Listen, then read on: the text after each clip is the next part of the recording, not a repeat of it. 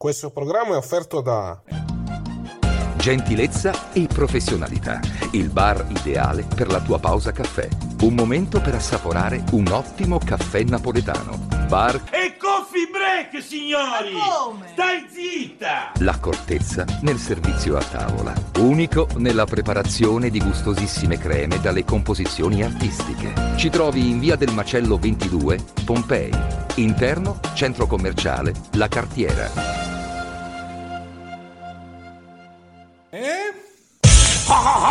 Ridere! Bello, bello! WineLivery.com Vini, birre, drink a casa tua subito, consegna in 30 minuti alla temperatura ideale direttamente dal produttore, così risparmi. WineLivery.com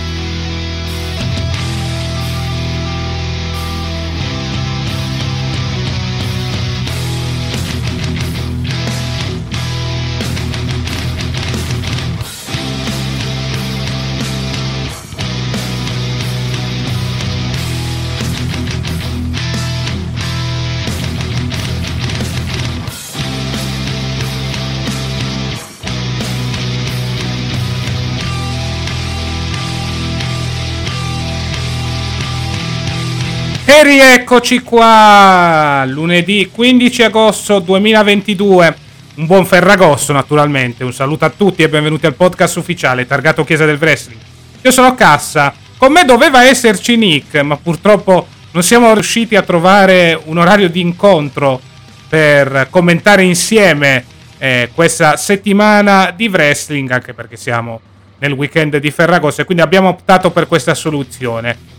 Ad ogni show inizierò prima io con la mia opinione e poi trasmetterò il vocale che mi ha mandato il buon Nick. E allora direi di iniziare subito con quanto accaduto in quel dello show del lunedì sera, ovvero sia Monday Night Raw. Monday Night Raw che si è tenuto nella Rocket Mortgage Fieldhouse di Cleveland, Ohio. Lo show è iniziato con l'ingresso della Sable dominante della divisione femminile, parliamo del Control, quindi Bailey, Io Sky e Dakota Kai.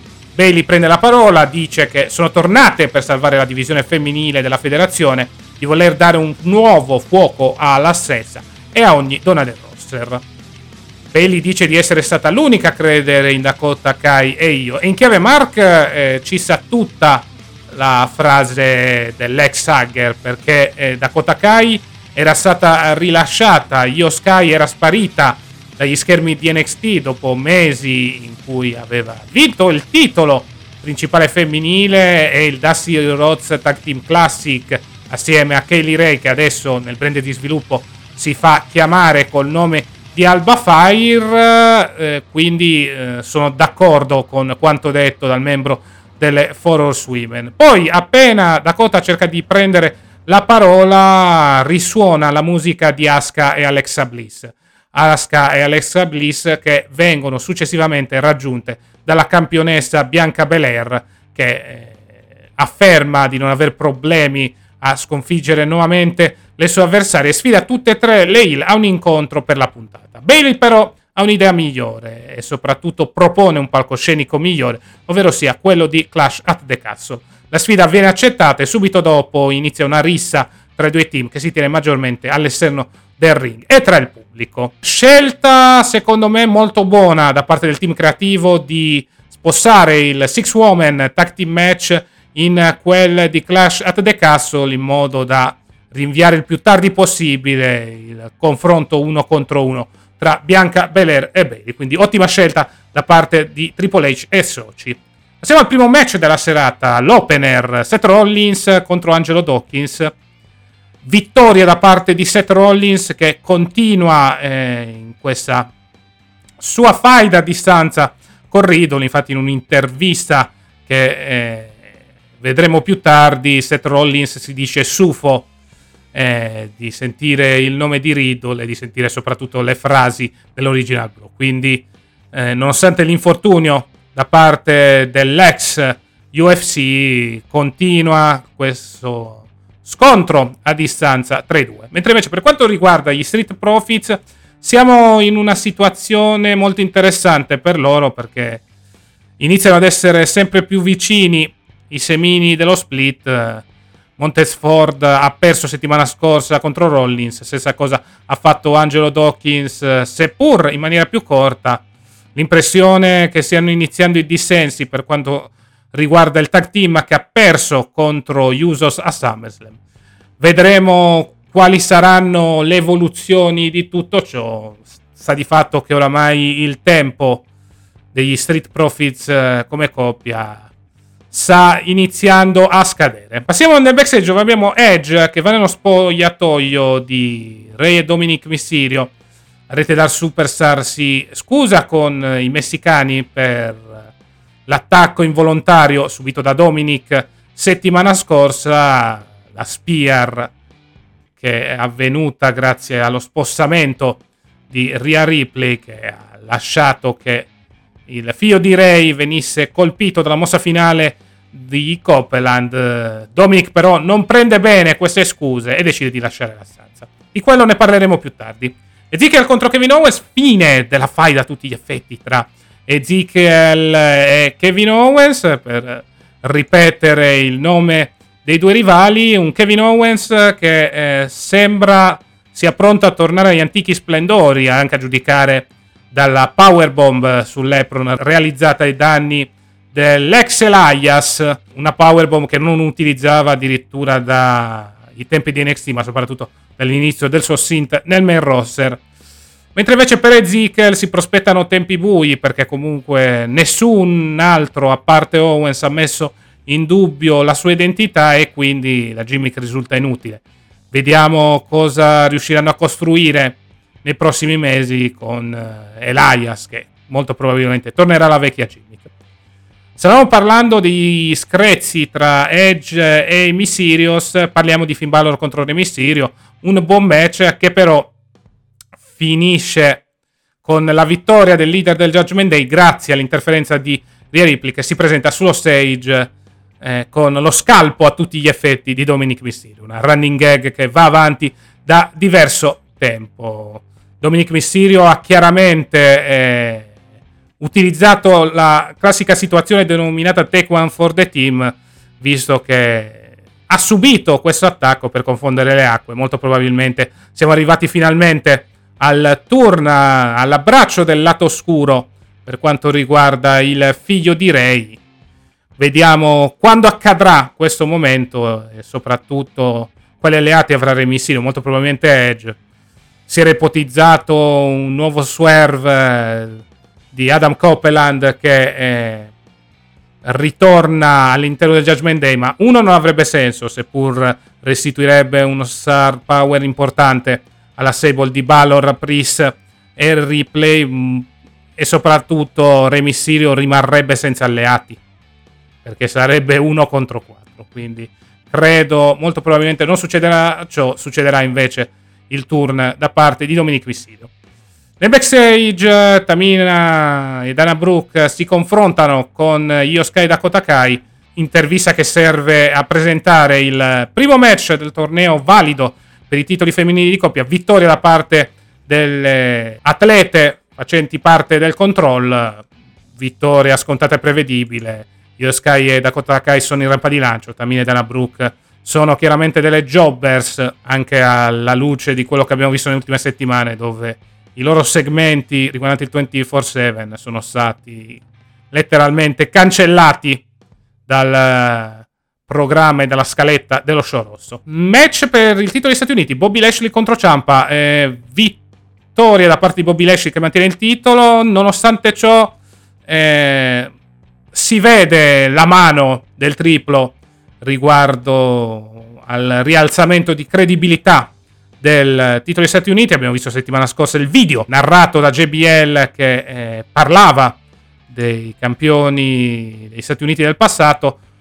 Questa settimana abbiamo avuto Ciampa che addirittura si è presentato con la vessaglia di Harley Race. Harley Race, uno dei campioni degli Stati Uniti più famosi del pro wrestling americano.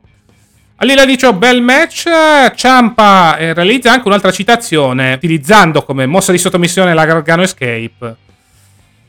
Citazione che serve ad alimentare i rumors eh, in vista di un probabile ritorno di Candice LaRe e di Johnny Gargano in quel della WWE. D'altronde adesso la direzione creativa è affidata a Triple H, un Triple H che sta cercando di riportare più gente possibile per dare profondità al mid-carding eh, e soprattutto dare profondità a un roster che con i licenziamenti dell'ultimo anno era ridotto letteralmente all'osso. Homos ritorna in tv, eh, batte Andrea Guercio e Spencer Slade. Vediamo cosa faranno con eh, il gigante. Al momento l'impressione che farà squash match sulla falsa riga di Braun Strowman nel 2016 in quel di Raw, piccola curiosità, Andrea Guercio è stato interpretato da D3, un nome che è molto conosciuto per chi segue il wrestling italiano. Passiamo nel backstage dove Seth Rollins viene fermato per un'intervista da Kevin Patrick, avevamo detto in precedenza, parla principalmente di Riddle.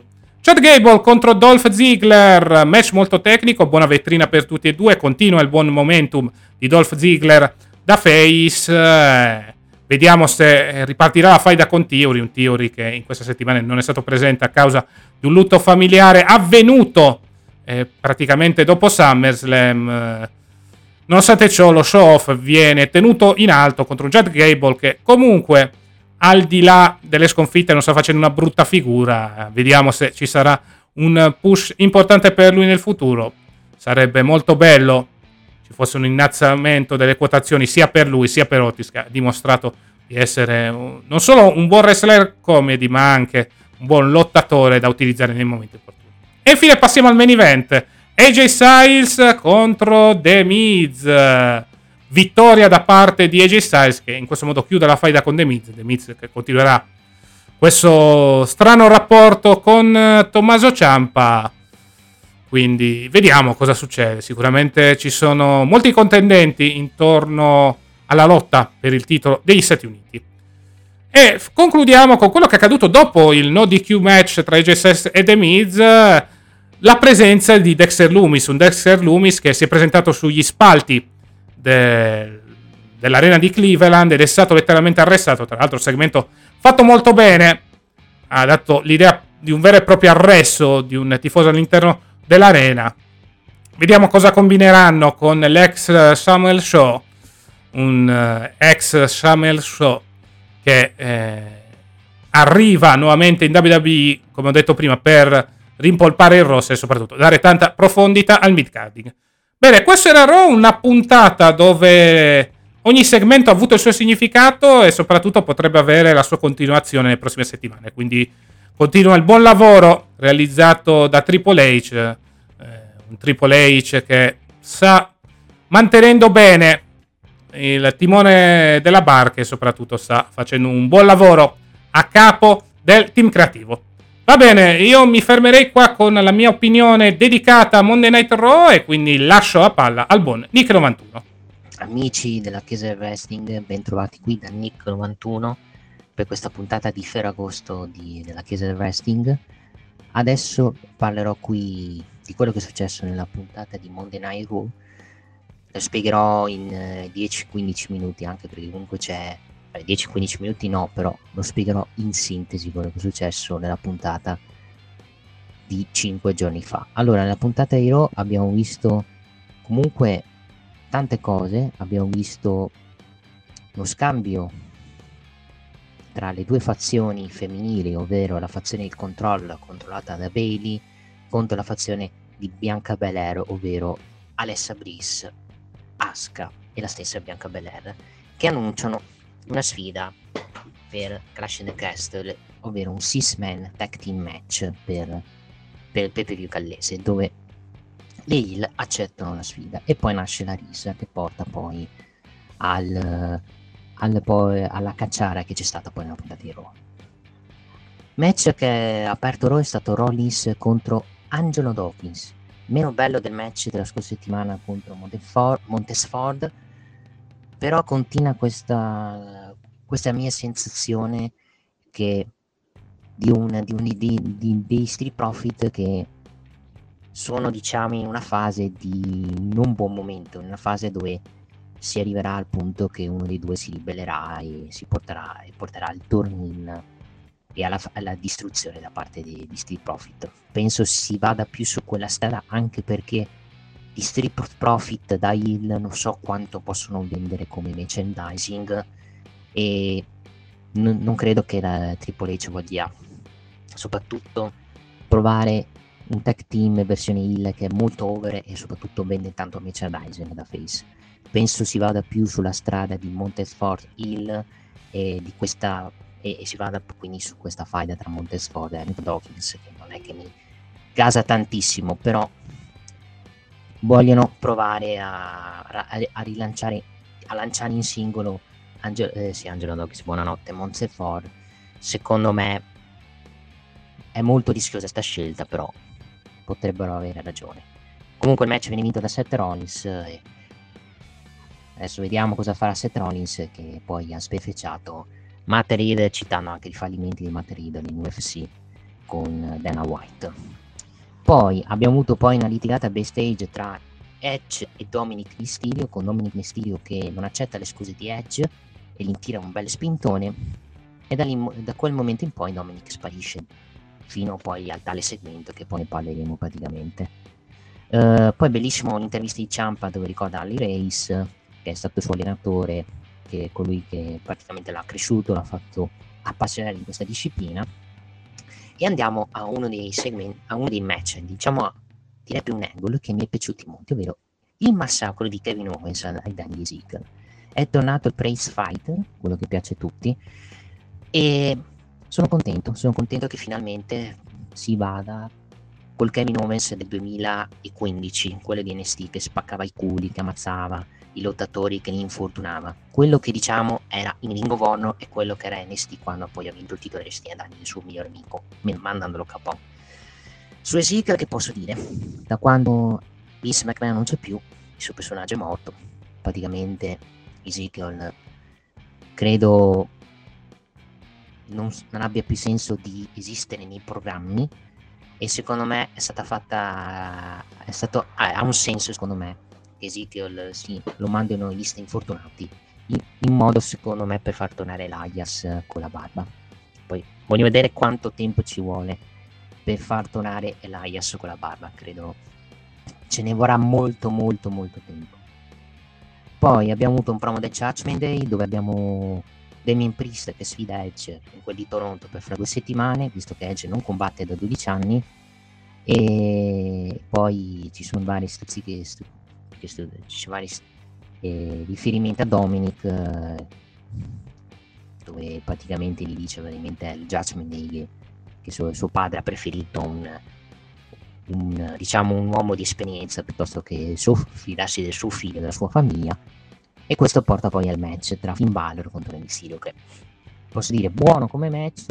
Il finale con Rhea Ripley che praticamente porta via, spalle, tra, porta via sulle spalle Dominic che è stato pestato praticamente dal povero da, da Rhea Ripley. Ormai praticamente è, la, è una running gag ovvero Rhea Ripley che mena Dominic e, match, e diciamo che questa distrazione costa a Rey Mysterio la sconfitta con la Coupe de Gras che porta alla vittoria di Finn Balor. Vediamo cosa succederà, ma io e Leto siamo verso il tornile di Dominic. Non so se tornerà il Clash the Castle, se faranno questo benedetto tag team match, però siamo molto molto molto vicini. Diciamo che non me ne frega niente dell'intervista di Tamina e Dana Brooke. Il match tra il primo match di Women's Tag Team Champions Tournament Dakota Kai e Sky battono Dana Brooke e Tamina. Durata anche abbastanza lungo, non mi aspettavo un match così lungo contro soprattutto Dana Brooke e Tamina che non sono, come si può dire, quelle fenomeni sul ring, però è stato anche onesto come match. E mi piace anche il fatto che abbiano dato tanto minutaggio, perché voglio ricordare che nello scorso torneo, quello di cui il torneo del King of the Ring femminile, il, mas- il, match che è stato più lungo è stato il, la finale, che è durata 8 minuti. Qui siamo andati sui 12-13 minuti match. Vittoria, come giusto che sia di Dakota Kai e Yoskai, e vedremo, vedremo se Dakota Kai e Sky andranno in finale, se vinceranno il titolo femminile, penso di sì anche perché a livello di booking ha senso che vincono il team dei control. Vediamo, eh, vediamo, vediamo quello che succederà. Poi, poi, abbiamo visto interviste di Kevin Owens, ma noi nell'intervista di Kevin Owens dobbiamo annotare molto quello che è successo con la macchina distrutta, perché la WWE ci ha già dato gli indizi su quello che succedeva. Al di fuori dell'intervista con macchina distrutta, con l'ambulanza e dopo vi spiegheremo bene chi era, chi ha fatto tutti questi disastri. Andiamo al match tra Bobby Lashley contro Ciampa, assolutamente bello, mi è piaciuto molto il fatto che Ciampa ha tirato fuori i suoi mani di NSD, tipo il DDT sulle corde, la Spear e soprattutto ha provato tramite l'aiuti di The Miz a vincere, ma purtroppo è arrivato AJ Styles abbastanza a rompere le palle durante il match. Alla fine il match è, stato, è durato sui 15-16 minuti tra i vari problemi audio che c'ha di Discovery. Vince Lashley per sottomissione, che Lashley rimane campione. Sinceramente mi dispiace che Ciampa abbia perso, però secondo è stato anche abbastanza protetto e non è uscito male. Credo che Casta sia anche d'accordo su, su questa decisione. Poi abbiamo avuto il debutto di Mambo Italiano che è stato squasciato da Homus. Durato un minuto e 30. Andiamo avanti, direi. Andiamo al match tra Chad Gable e Dob Ziggler. Belli- buono come match, il match è anche forse il secondo match più breve della sera perché vabbè, il match di Homos è uno squash, non è, non è giudicabile come match. Alla fine non, è, non sono usciti male nessuno dei due, sia Ziggler che Gable hanno fatto la sua porca figura. Alla fine Ziggler vince con un super kick dopo aver evitato un suplex. E quindi Ziggler uh, bisogna mantenerlo sui piani alti in vista poi del ritorno di Theory che da quello che ho visto su Instagram è tornato per i biglietti di WrestleMania. Quindi Theory cari miei haters è nei piani di Triple H. E andiamo al main event. Main event dei Miz contro Styles in un disqualification match niente di che come match. Le armi si sono usate hanno usato bastone hanno usato le sedie. Ha lanciato, ha, ha fatto un pele kick AJ Styles, ha, ha, usato il bastone sulle parti basse per citare il fatto che le ha grosse di me, vabbè, lasciamo perdere quella cosa. Alla fine AJ Styles vince suo, per la sua terza, seconda volta consecutiva con la Styles Crash, che praticamente da quando è arrivato tipo è diventata la sua finish, non è più la Phenomena 4, la finisher di AJ Styles, che pia- a me piace più la Size Crash e sono convinto di questa scelta. Alla fine tutti aspettavamo il ritorno di Johnny Gargano, Johnny Wrestling, eccetera, eccetera. Alla fine una persona viene arrestata e in quadro è Dexter Loomis. E questo è il ritorno che c'è stato a Raw. Diciamo che alla fine quei due indizi, la macchina distrutta e l'ambulanza, era tutta opera di Dexter Loomis. Infatti è stato giustamente arrestato anche perché ha provocato danni fuori dal backstage e la prossima settimana spero ci diano una spiegazione del motivo per cui è stato arrestato. Spero di sì, anche perché sennò non ha minimamente senso l'arresto dell'arresto di Dexter Loomis, che ricordiamo uno dei motivi per cui licen- hanno dato la spiegazione del suo licenziamento da NST è perché praticamente è stato arrestato per tentati- tentato omicidio, non so di cosa, però è stato arrestato. Tutto qua. Quindi spero che dia una logica, una continuity di quello che è successo in NST. Magari torneranno gli indies, vediamo Vediamo perché magari vedendo anche il fatto che Triple H vuole riempire, vuole pompare roster, magari metterà anche Indy Hartwell da Raw. Che secondo me, vedendo quello che sta facendo in Steam, servire tantissimo. Questo è il mio giudizio di una puntata di Raw, una puntata di Raw comunque che non ha avuto delle grandi colpi di scena, però quel poco che hanno fatto è stato secondo buono. Con l'arrivo di Dexter Loomis, il bel match tra Ciampa e Bobby Lashley, adesso comunque tutto accettabile secondo me. Non sono, diciamo che non sono, di, sono quelle puntate che, che che gridi miracolo, ma sono molto più godibili rispetto alle puntate stile, stile Vince dove hai squalifiche, dove hai scelte di booking molto discutibili. Quindi quantomeno qua puoi godertela bene la puntata senza dover sclerare e a, e a sperare che arrivi le 5 di mattina per sperare che la puntata di Raw finisca. Bene, questo è il mio giudizio su Raw. Tra pochi minuti darò anche giudizio su NST 2.0. Ciao. Bene, ringraziamo Nick per la sua opinione. Quindi 20 secondi di pausa e poi torneremo qui per parlare di quanto accaduto nel brand di sviluppo eh, della WWE, ovvero sia NXT 2.0. Gentilezza e professionalità. Il bar ideale per la tua pausa caffè. Un momento per assaporare un ottimo caffè napoletano. Bar e break, signore! signori! Stai zitta! L'accortezza nel servizio a tavola. Unico nella preparazione di gustosissime creme dalle composizioni artistiche. Ci trovi in via del Macello 22, Pompei. Interno, centro commerciale, La Cartiera. E rieccoci qua per parlare di quanto accaduto nel brand di sviluppo della WWE. Parliamo naturalmente di NXT 2.0, un NXT 2.0 che ha realizzato il eh, suo Gom Show in vista di settimana prossima, dove avverrà l'evento speciale trasmesso su USA Network, ovvero sia Heatwave. Puntata che inizia con un sapore di old school, infatti prima abbiamo un recap del match valido per i titoli di coppia NXT con la vittoria di Kaden Carter e Katana Chance e poi abbiamo una sfilza di promo registrati che coinvolgono Trick Williams, Wesley, Cora Jade, Zoe Stark e Tony D'Angelo, tutti carichi e pronti per i loro incontri e le loro questioni in sospeso. Partiamo dal primo match della serata, Nikita Lyons contro Kiana James. Vittoria discreta da parte di Nikita Lyons, è un match che eh, non presenta botch, però comunque ci mostra una Kiana James ancora acerba per quanto riguarda le prestazioni sul quadrato. Nikita Lyons in rampa di lancio, letteralmente, perché oltre al titolo femminile di NXT ci sarà anche l'impegno con Joy Stark come unico tag team del brand di sviluppo nel torneo valido per i titoli di coppia femminili.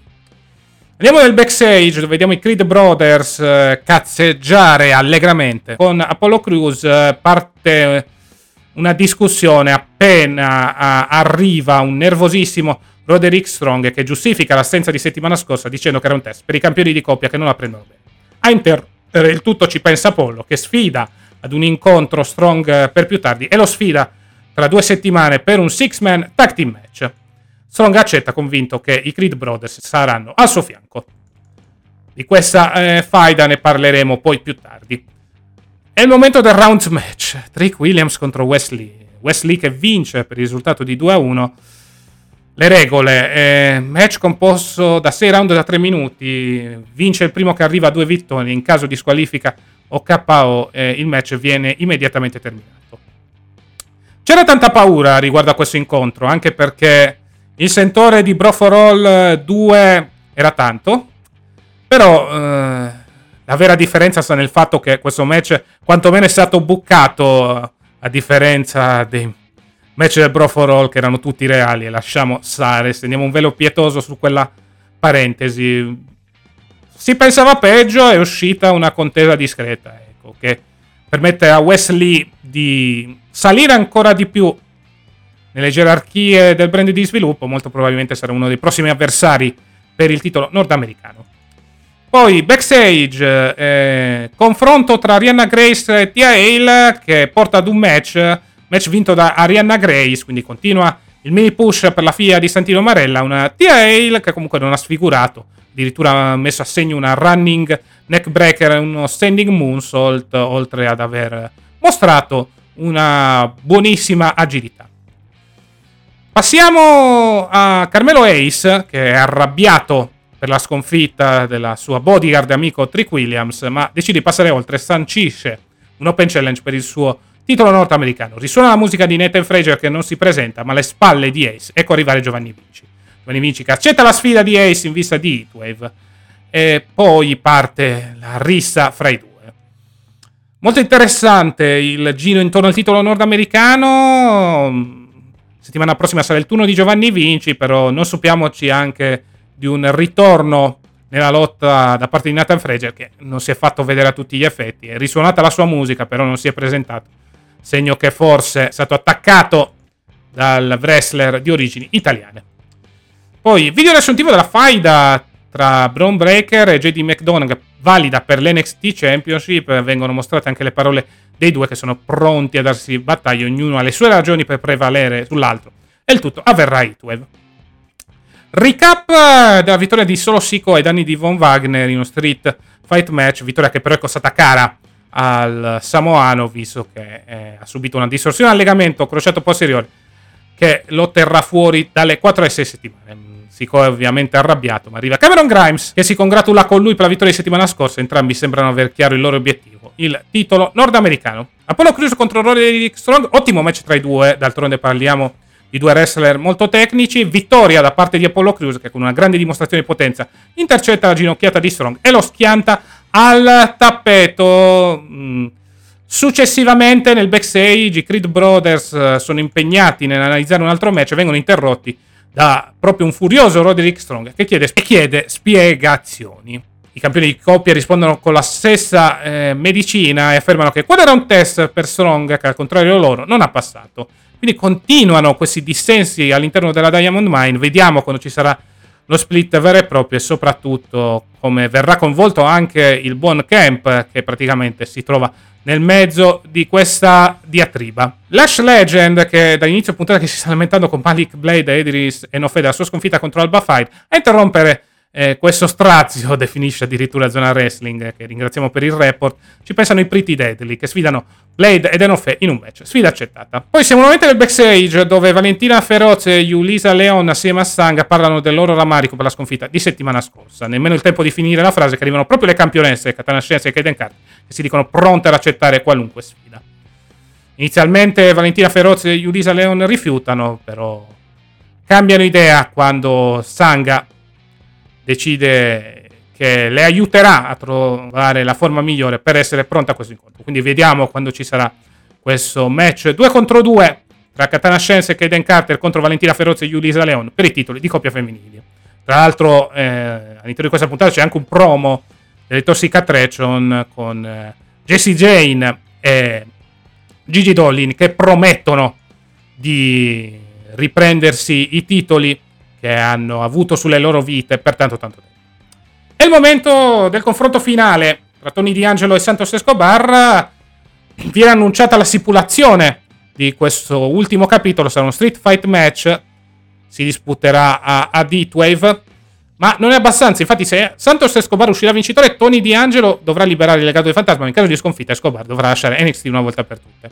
Situazione intrigante per quanto riguarda lo Street Fight perché comunque, ok, eh, se eh, Escobar eh, dovesse perdere dovrà lasciare NXT una volta per tutte, ma eh, se Tony D'Angelo eh, dovesse perdere, Santos Escobar potrebbe liberare il legato del fantasma una volta per tutte. E soprattutto, stando ad alcune indiscrezioni, potrebbe salire con tutta la famiglia in quel Demer roster. Naturalmente si parla di indiscrezioni, però sicuramente questo rumor aggiunge Pepe al match che vedremo martedì prossimo. Tiffany Stratton eh, entra nel suo camerino a attendere c'è Wendy Chu che spegne le luci attacca la Stratton dicendo che non è finita Si attende solo il match, eh, visto che stiamo andando avanti da settimane con queste continue risse tra le due. Pretty Deadly contro Malik Blade e Risse Nofe, vittoria a parte Pretty Deadly, nonostante anche l'intervento di Josh Briggs e Brooke Jensen. Eh, visto che gli ex campioni eh, si fanno aiutare con una sedia e la loro eh, Spilt Milk. Al termine dell'incontro arriva la controparte per Fallonelli, ovvero sia Lash Legend. Quindi Fallonelli e Lash Legend che entrano con forza nella faida eh, riguardante i titoli di coppia di NXT UK tra Josh Briggs e Brooks Jensen e Pretty Deadly. Cameron Grimes che viene continuamente tentato da Joe Gassi e i suoi adepti, Gassi non è di tante parole, lancia una frase criptica delle sue verso Grimes che rimane in silenzio ed entra nel suo camerino.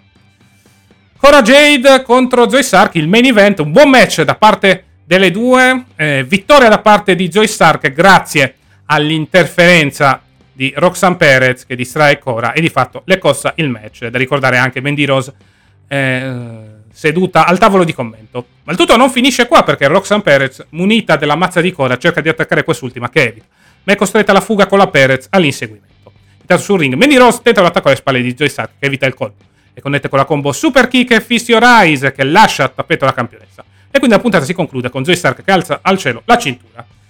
Quindi sì, un main event che crea l'hype in vista di Heatwave, specialmente per quanto riguarda la divisione femminile, in quanto avremo due match, ovvero sia Roxanne Perez e Cora Jade e naturalmente Joy Sark contro Mandy Rose per uh, il titolo femminile NXT. Si chiude così eh, NXT 2.0, un buon Gom Show in attesa di Heatwave che vedremo martedì prossimo. Andiamo a leggere velocemente la card. Braun Breaker contro JD McDonagh, match valido per il titolo NXT. Mandy Rose contro Zoe Stark, match valido per il titolo femminile di NXT. Roxanne Perez contro Cora Jade, Carmelo Ace contro Giovanni Vinci per il titolo nordamericano e infine lo Street Fight tra Santos Escobar contro Tony D'Angelo. Va bene, io ho detto tutto quello che si poteva dire di NXT 2.0, lascio la palla al buon Nick. E rieccoci qua con eh, Nick91, stavolta si parla di NXT 2.0, puntata direi non sconvolgente, non bellissima come puntata anche perché è una puntata pre Heatway, che è uno special di NXT che andrà in onda settimana prossima. Diciamo che di colpi di scena in questa puntata non ne abbiamo visti tantissimi, se vogliamo dire. Abbiamo avuto un match veramente tremendo, secondo me, quello tra Nikita Lyons e Kiana James. Non è il match peggiore che ho visto a NXT 2.0 perché i match tremendi sono stati B-Fab, se vi ricordate, con Elettra Lopez in una disqualification che fu tremendo, tremendo. Diciamo che Nikita Lyons, in vista del suo arrivo nei main roster, non è che si fa presentare, non, la, non è che la presentino bene. Ok, vince il match grazie alla sua mossa chiamata la spinning hell kick che mette capo Ken James, quella, cioè l'ha spaccata col culo, praticamente viene chiamata. Cioè la cosa bella è che vince e poi viene attaccata, e viene attaccata con la borsa. Cioè, per farti capire che andranno avanti. Cioè, proprio, proprio una voglia, una voglia tremenda di vedere questa faida andare avanti. Non dico altro, non dico altro e... Non è, non è un bel match. Nikita Lions, se gli dai questi avversari, non va in difficoltà, ovviamente. Poi, poi abbiamo visto una litigata nel backstage dopo che Apollo Cruz e i Creed Brothers stavano vedendo il replay, cioè stavano rivedendo il match tra i Creed Brothers contro Tony D'Angelo e Lato su Scagnozzo, arriva Roderick Strong che praticamente va diciamo a discutere con Apollo Cruz e, e questo porta poi a un lancio di sfida per la serata, ovvero Apollo Cruz contro Roderick Strong. Allora, qui sinceramente io non ho capito un cazzo di queste regole del match. Rounds match Wesley contro Tricky Williams. Si inizia con un match dove si menano con i, con, con i pugni da box, poi il match diventa normale. Cioè, io veramente non ci ho capito un cazzo di questo match delle regole. Ti dico sinceramente, mi aspettavo peggio. Non è livelli, non è un bro for all, grazie a Dio, anche perché quello non è, bu- non è overbookato. Quello proprio era vero quel match. Infatti abbiamo visto che fine ha fatto gente come Bart Gunn e company.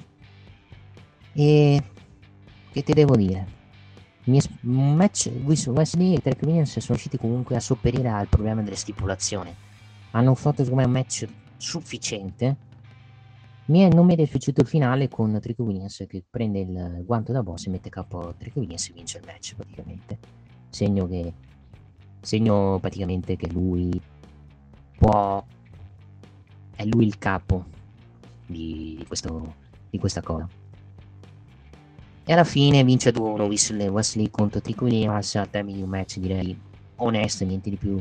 Abbiamo un 6-6 e mezzo penso che possa avversario di Wesley dopo Giovanni Vinci credo. cioè prossimo avversario di Carmelo Ace dopo Giovanni Vinci penso sia lo stesso Wesley visto che poi più avanti nella serata scopriamo che il povero solo Sito è infortunato e starà, starà fermo sei settimane.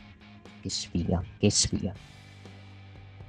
Andiamo alla Chase University dove eh, TNI cerca di dare spiegazioni al fatto che Renegade si sia preso un pugno Dopo, infatti, Ariana Grace minacciava eh, praticamente la Chelsea University di una minaccia legale. Alla fine, poi si trova un compromesso, ovvero un match tra le due, tra Tia Hyle e Ariana Grace, per, per più tardi della serata. Per la serata abbiamo avuto invece una open challenge di Camelo Ace che viene risposta proprio da Giovanni Vinci, che praticamente lancia una sfida per eh, Carmelo Ace per settimana prossima, ovvero un match per titolo nordamericano, dove, dove il signor uh, Giovanni Vinci dice a Carmelo Ace dovresti ringraziare Nata Fraser per il fatto che ormai hai affrontato perché sennò avresti perso il titolo. Carmelo Ace poi gli risponde a Tony alla fine si arriva una, rischia, una rissa che poi è placata dagli arbitri. E questo porta poi all'annuncio del match tra Carmelo Ace e Giovanni Vinci per settimana prossima penso che monterà Carmelo Ace perché arriverà Nathan Fraser a far perdere Giovanni Vinci. Poi andiamo più avanti. Abbiamo avuto un filmato dedicato a Bron Beck e Jade McDonough per il match di settimana prossima per il titolo mondiale di NST poi abbiamo avuto il, eh, Lash Legend che parla con, eh, con Edis Enoff e Malik Blade come sti cazzi alla fine Tia Hyle contro Ariana Grace pensavo anche peggio sinceramente come match io l'ho visto, sinceramente il match non ha fatto neanche schifo. Però ha durato poco, ragazzi, ingiudicabile come match. È durato due minuti. E non si può dare giudizio di un match di due minuti. Dove pure ha, vi- ha vinto pure Ryan Grace sporco. Ha vinto sporca Ariana Grace. Ha vinto ha vinto praticamente per una distrazione per l'egezione a parte della decisione che ha dissato l'abito per sbaglio Rene Grace con colpo basso ha poi con una, più che nel condom basso con una ditata agli occhi poi ha battuto è riuscito poi a fare la mossa finale e a battere Tia Hail andiamo poi al match tra Roddy Strong e Apollo Cruz molto lungo molto bello. Forse il match migliore della serata. Un match molto tecnico tra i due, non mi è neanche dispiaciuto. Alla fine vince Apollo Cruz con, con la Gutsbuster che serve, che, porta, che, serve per, che dà la vittoria praticamente all'ex imperatore nigeriano. Si torna dalla, dalla, dalla pubblicità, c'è l'Ash Legend che continua a sfogarsi con Malek Blake, alla fine eh, i, Malek Blake e Zenov si ribellano per le continue lamentele di di Lash Legend a consolare il pretendenti che le lancia una sfida per il PTRS Latin, ovvero un tag team match tra questi team. Uh, poi andiamo poi al colloquio, al colloquio tra Santes Escobar e Tony D'Angelo. Cosa succede tra i due? Viene lanciata una sfida per settimana prossima, ovvero un match uno contro uno dove se Santos Escobar vincerà si libererà dal, dal contratto di, di, Tony D'Angelo, quindi sarà libero di fare quello che gli pare. Se invece vincerà Tony D'Angelo, Santo Escobar sarà cacciato a calci in culo da NXT. Non so se verrà cacciato lui, però se, se fosse cacciato tutto l'intero legado, io non escludo addirittura che possa andare nei main roster, perché sto leggendo le voci che di un imminente arrivo nei main roster da parte di Escobar e forse di legado Diciamo che farei andare lui e, le, e gli altri due legati Elettra Lopez. La lascerei ad NST visto che la vedo molto acerba su. E le lascerei là, scusate, il, su, il, il digerimento della pizza che ho mangiato. Uh, poi cosa abbiamo ancora detto? Uh, vabbè, il match poi tra Pretty Daddy contro Malik Bad e Zenoff vincono i Pretty Daddy, niente di che come match anche per l'interferenza sbagliata di Josh Brick e Brock Jensen che per sbaglio fanno perdere, colpiscono per sbaglio uno dei, di, uno dei, dei, uno dei due e alla fine poi, cioè è Jensen praticamente che colpisce Noffe e alla fine i Pretty Daddy vincono. Mi sa che si va a un rematch molto probabilmente tra i Pretty Daddy contro Josh Briggs e Brock Jensen. Non so, penso non per i two weight ma penso molto probabilmente per lo special che doveva esserci il 4 settembre in concomitanza con All Out. Mentre la cosa che mi fa molto paura perché questa sappia cosa mi faccia paura è la faida nuova di Lash Legend con Fallon Hiley perché Fallon Hiley è stata attaccata da Lash Legend. Non vedo assolutamente l'ora di vedere questo match proprio capolavoro match 5 stelle già uh, poi c'è la visuale si sposta su Cameron Grimes che procede ad attaccare Jared Bernal. Aereo Scism che gli chiede ovviamente di nuovo se vuole unirsi con Cameron Grimes che continua a dire di con Cameron Grimes che continua a rimandare questa cosa. Vediamo, io sono sempre più idea che Cameron Grimes alla fine non accetterà e andrà in faida con Joe Casey per il special event del 4 settembre dove perderà molto, molto, molto probabilmente perché anche lui, ovvero Cameron Grimes, pare sia in odore di main roster. Vedendo quello che ha fatto NXT credo che non ha più niente da dire, cioè a parte vincere il titolo mondiale però vedendo il personaggio che ha secondo me main roster potrebbe funzionare con uh, la gestione tipo H però vediamo quello che succederà per il futuro di Cameron Grimes. Poi abbiamo filmato di Gigi e Jane che mostrano le interazioni, vuole tornare campionesse, ma sti cazzi. E poi c'è una, una sfida lanciata da Grace Wall per Apollo Cruz per, settim- per, le prossime settimane. E vediamo quando si farà questo, questo match. Andiamo al main event. Zoe Stark contro Corey Jade. Non è, stato, non è stato brutto come match diciamo che era abbastanza, eh, il problema di questo match è che era abbastanza scontato che vincesse Zoe Stark con l'interferenza di Rosan Perez perché nessuno poteva bersi una vittoria di Cora Jade a una settimana dallo special dove Zoe Stark deve andare contro Mandy Rose per il titolo. Quindi non mi è dispiaciuto il finale che ha fatto perché hanno, questo finale ha protetto Cora Jade ovvero con Cora Jade che ruba la mazza da baseball. No Cora Jade scusa Zoe Stark cazzo dico Rossan Perez che ruba la mazza da baseball. A Cora Jade, la distrae, Zoe Stark gli fa la, eh, la finisce adesso non so come chiama, si chiama una super kick invertita 1, 2, 3 e si va a casa. Con poi Rossan Perez che tenta di prendere la bastonata Cora Jade con Cora Jade che scappa. Con Zoe Stark che poi è anche la meglio poi nel tentativo di attacco di Mandy Rose con la cintura. Quindi mi sa che vedendo quello che è successo si va a mantenimento della cintura da parte di Mandy Rose. E voi direte, cosa farà Mandy Rose allora, visto che se mantiene la cintura non ha più avversari? Ragazzi, c'è una persona che si è appena liberato di una faida noiosa con l'Ash Legend. Questa persona è Al Fire. Secondo me si va di Mandy Rose contro Al Fire per il 4 settembre. Mi dispiace per Zoe Stark, Zoe Stark mi sa che verrà integrato ufficialmente nei miei roster perché non penso perda il primo turno con Natalia e Sonia Deville nel torneo per titoli di coppia femminile. Poi posso sbagliarmi e può succedere tutto. Però io penso che Zoe Stark e Nikita Lyons abbiano dei piani grossi. Bisogna vedere se piani nei roster o piani grossi in tag team NXT, perché potrebbero anche i ragazzi vincere i titoli di coppia femminili, visto che la divisione tag team femminile è abbastanza povera, povera, povera, ma molto povera. Quindi bisogna di un po' palla non solo nei main roster ma anche NXT. Ecco, un'altra cosa che dimenticavo, settimana prossima per i 2 è stato annunciato Katana Science che le carte difendono le cinture contro Valentina Ferros e l'altra brasiliana che adesso non mi ricordo più. Quindi settimana prossima avremo la prima difesa titolata per la coppia delle ballerine.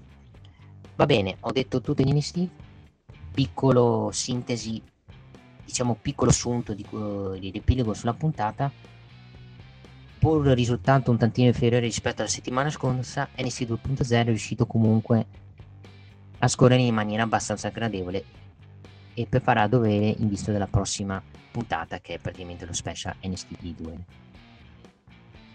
Voto 6,5, leggero passo indietro, ma buona puntata. Questo è il mio giudizio NXT 2.0.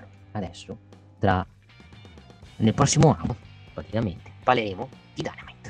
A dopo. Bene, ringraziamo Nick per la sua opinione riguardante NXT 2.0. Adesso 20 secondi di pausa e poi torniamo a parlare degli show della federazione di Tony Khan. Quindi All Elite Wrestling con uh, Dynamite e Rampage. Ragazzi, venite da Maiello! Oh. C'è tutte le marche!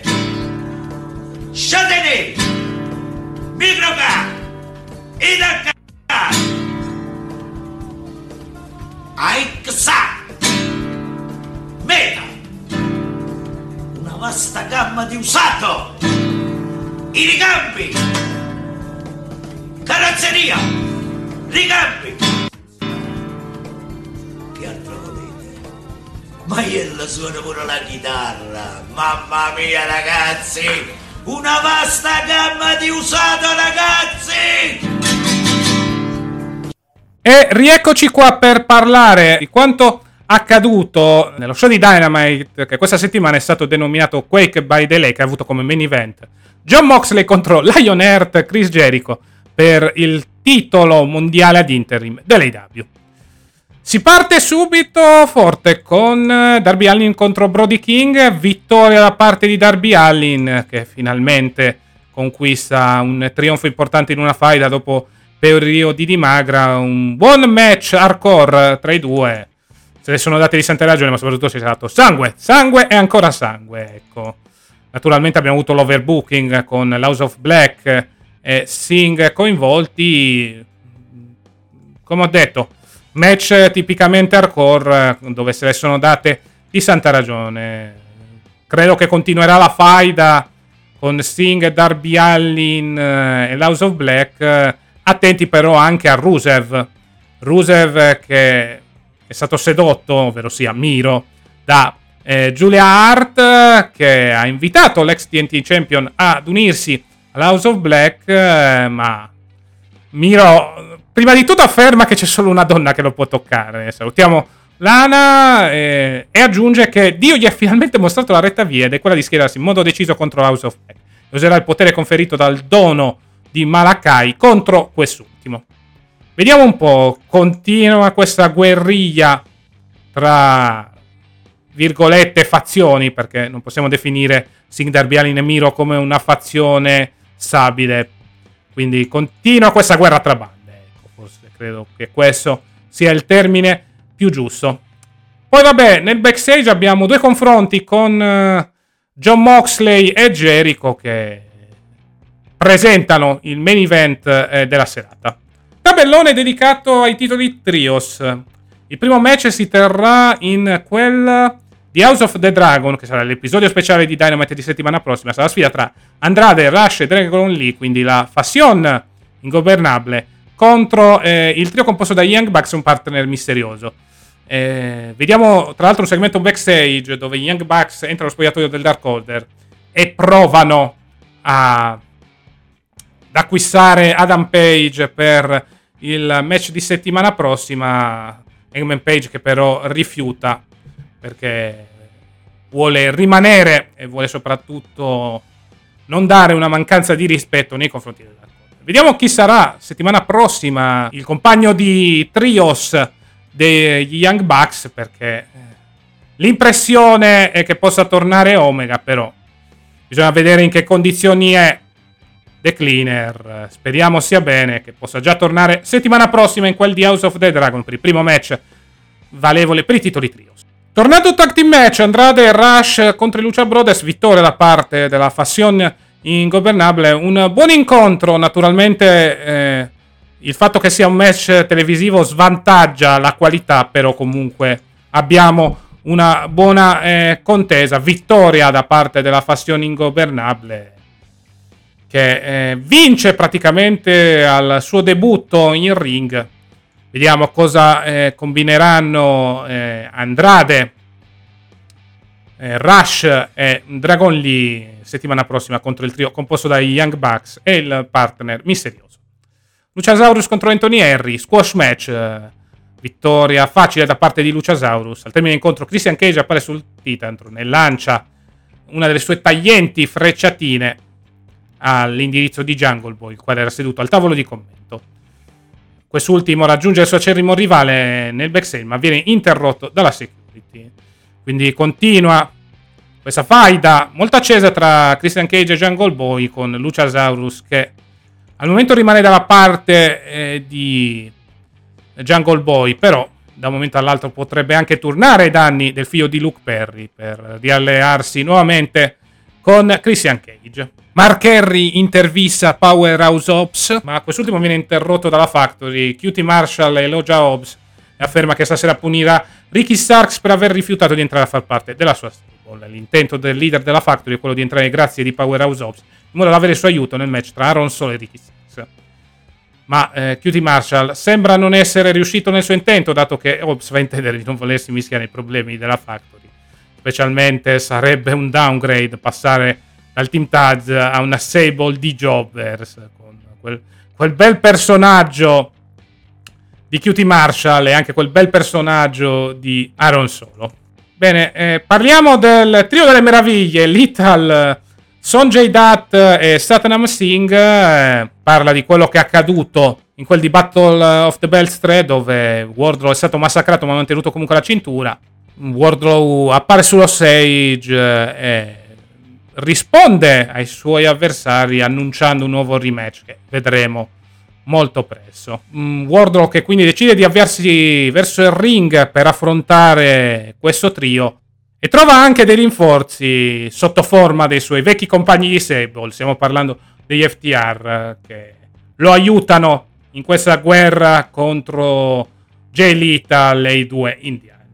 Vediamo questo cosa porterà nelle prossime settimane. Certo è che adesso Wardlow ha dei nuovi alleati per contrastare la fazione formata da eh, Lethal, Statham Singh e Sonjay Dutt. Ritorniamo nel backstage, siamo con eh, la Jericho Appreciation Society che afferma che è tutto pronto per i festeggiamenti imminente vittoria titolata di Jericho nel event di stasera. Daniel Garcia manda un nuovo messaggio indirizzato a Brian Danielson, il Dragon Slayer afferma di aver regalato una vacanza all'American Dragon. Dato che dopo averlo messo KO nel match di due settimane fa è dovuto rientrare a casa dalla sua famiglia. Il segmento si chiude con Anna Jay che strozza una povera capitata che si era trovata a passare lì per caso. Molto divertente questa nuova gimmick di Anna J. da Hill, molto comedy nei fatti. Vediamo se porterà qualcosa di importante per l'ex membro femminile del Dark Order. Ricky Starks contro Aaron Solo, vittoria da parte di Ricky Starks, un buon incontro che serve a cementificare il tour face dell'ex leader del team Taz. Nel post match Nick Komoroto è salito sul ring per attaccare Ricky Starks, ma quest'ultimo lo ha asseso con un impressionante spinebuster. Poi The Absolute si è ritrovato nuovamente in una situazione di inferiorità numerica e per questo ha deciso furbamente di battere il ritirato per evitare incontro fisico con tutta la Factory. Il collegamento poi ci porta nuovamente nel backstage da Powerhouse Ops che è furioso e contrariato per ciò che ha visto. Billy Gunn eh, critica i suoi figli per i recenti insuccessi e le recenti umiliazioni subite da The Acclaimed, quindi non un buon periodo per la Sable dell'ex lottatore dell'Attitudera. Il Gun Club però viene interrotto da Danhausen, il quale ci informa che ci sarà lui al fianco di Eric Redbird ad affrontare Yes Boys nella Night 2 di Quake by the Lake. E passiamo nuovamente al backstage con i best friends che vengono interrotti dai Trust Busters. Ari Daivari propone a Cassidy di unirsi a lui. Cassidy non prende minimamente in considerazione la proposta, scatenando l'ira del leader dei Trust Busters. Quindi Orange Cassidy e Ari Davari risolveranno le loro tensioni nel match che si terrà, ma in realtà si è già tenuto venerdì notte a Rampage. Mm, match per il titolo TBS. Rivediamo la cintura TBS, rivediamo anche Atena dopo il match perché Jade Cardill ha mantenuto il suo titolo contro Madison Rain, quindi riparte la faida tra Atena e Jade Cargill, speriamo sia la volta buona per questo cambio di titolo e soprattutto per la fine della streak eh, della campionessa TBS che sta mantenendo letteralmente in ossaggio il titolo con questa striscia di imbattibilità. Tony Sciavoni con le Thunderstorm eh, ci ricorda dell'infortunio di Chris Statlander, per questo motivo la nuova number one contender al titolo femminile sarà Tony Storm, quindi iniziano i primi screzzi tra Tony Storm e Thunder Rosa. Vediamo come si evolverà la situazione nelle prossime settimane. E infine passiamo al main event. Un buon incontro, un incontro buonissimo tra Joe Moxley e Lionheart Chris Jericho, un Jericho che nonostante l'età riesce a farsi guidare molto bene da Moxley Moxley che comunque mantiene la cintura e mantiene soprattutto il titolo interim. A fine incontro la Appreciation Society di Jericho si scaglia su Moxley. Quest'ultimo viene salvato dal Blackpool Combat Club, viene salvato da Ortiz e di Kingston, ma all'improvviso mm, arriva una musica, ecco, arriva Cult of Personality, segno che CM Punk ha fatto il suo ritorno dal suo infortunio.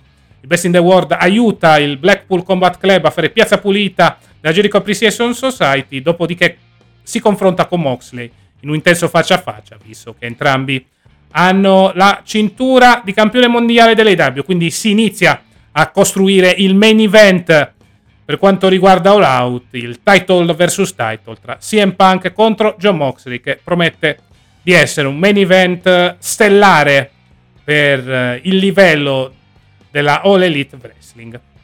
E questo era Dynamite, una buona puntata, finalmente sono riusciti a cambiare la rotta dopo un periodo difficile, stanno costruendo storyline in praticamente tutti i settori, ma soprattutto stanno iniziando a costruire questo main event stellare che vedremo ad All Out, title versus title.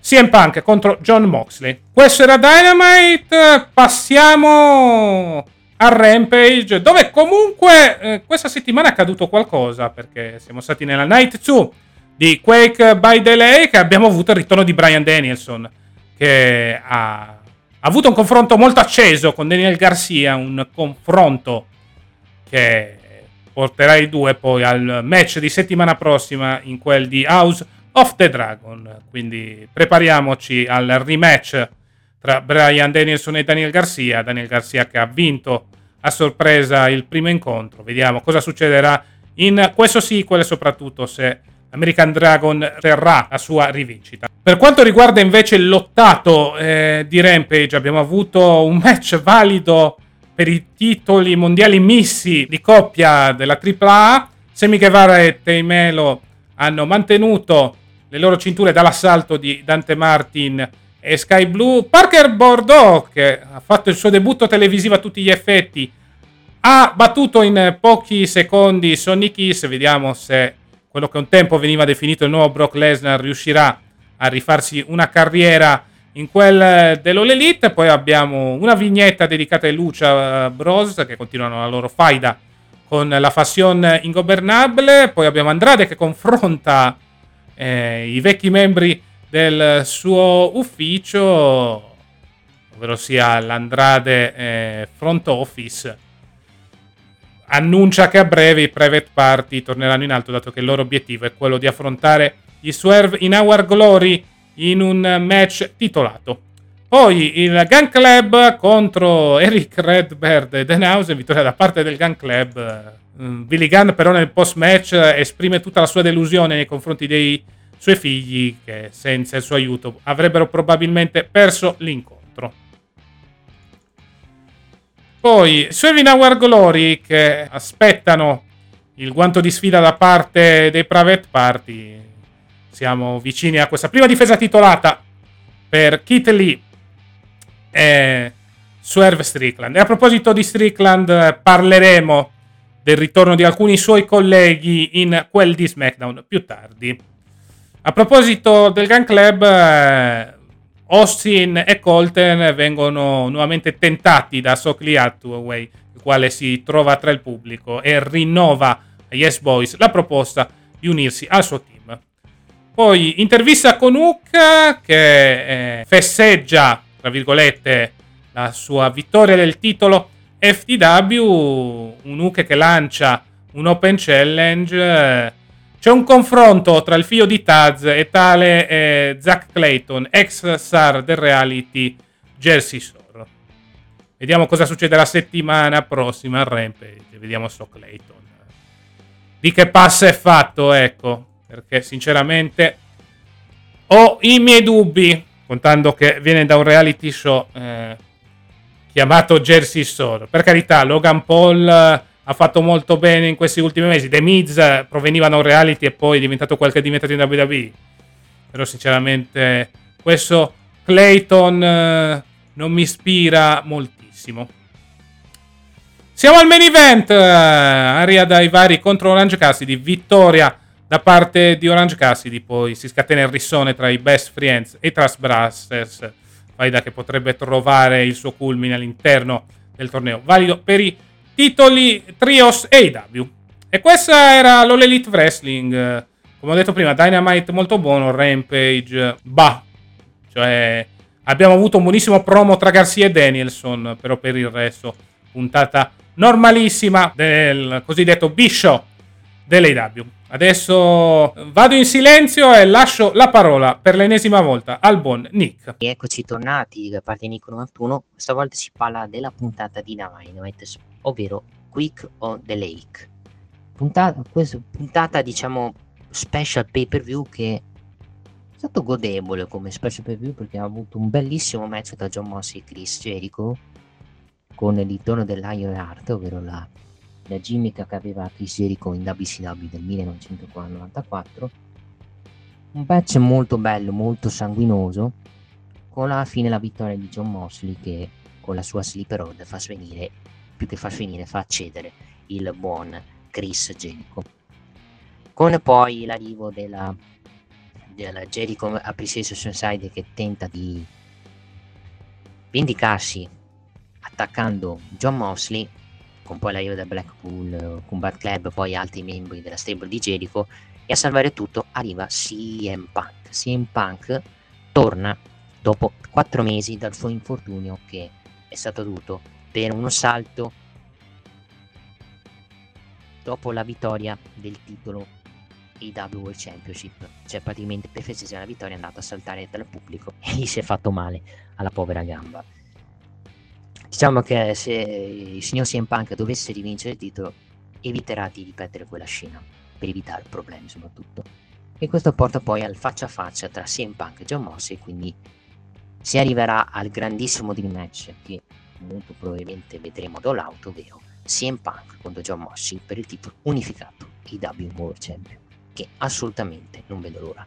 Perché questo match in WWE non si è mai potuto fare perché CM Punk all'epoca, perché CM Punk Dean Ambrose, John Mosley era ancora un membro dello Shield, non aveva quello star power che ha adesso. Adesso possiamo, possiamo dire che questo match uh, ha grande potenziale perché comunque hanno, hanno due stili diversi Ambrose uh, o Mosley molto hardcore, CM Punk un stile molto high flyer, quindi un match di stili diverso, ma è un match che, che molti fan volevano tra due ex WWE e sarà molto interessante vedere se la AW vorrà fare la scelta di fare il colpo di scena, ovvero rendere John Mossy undisputed AW World Champion o vorrà ridare il titolo a CM Punk per continuare il suo regno, visto che purtroppo il suo regno è durato due giorni per via dell'infortunio e quindi vorrà riprendere il regno che non è mai iniziato praticamente per CM Punk.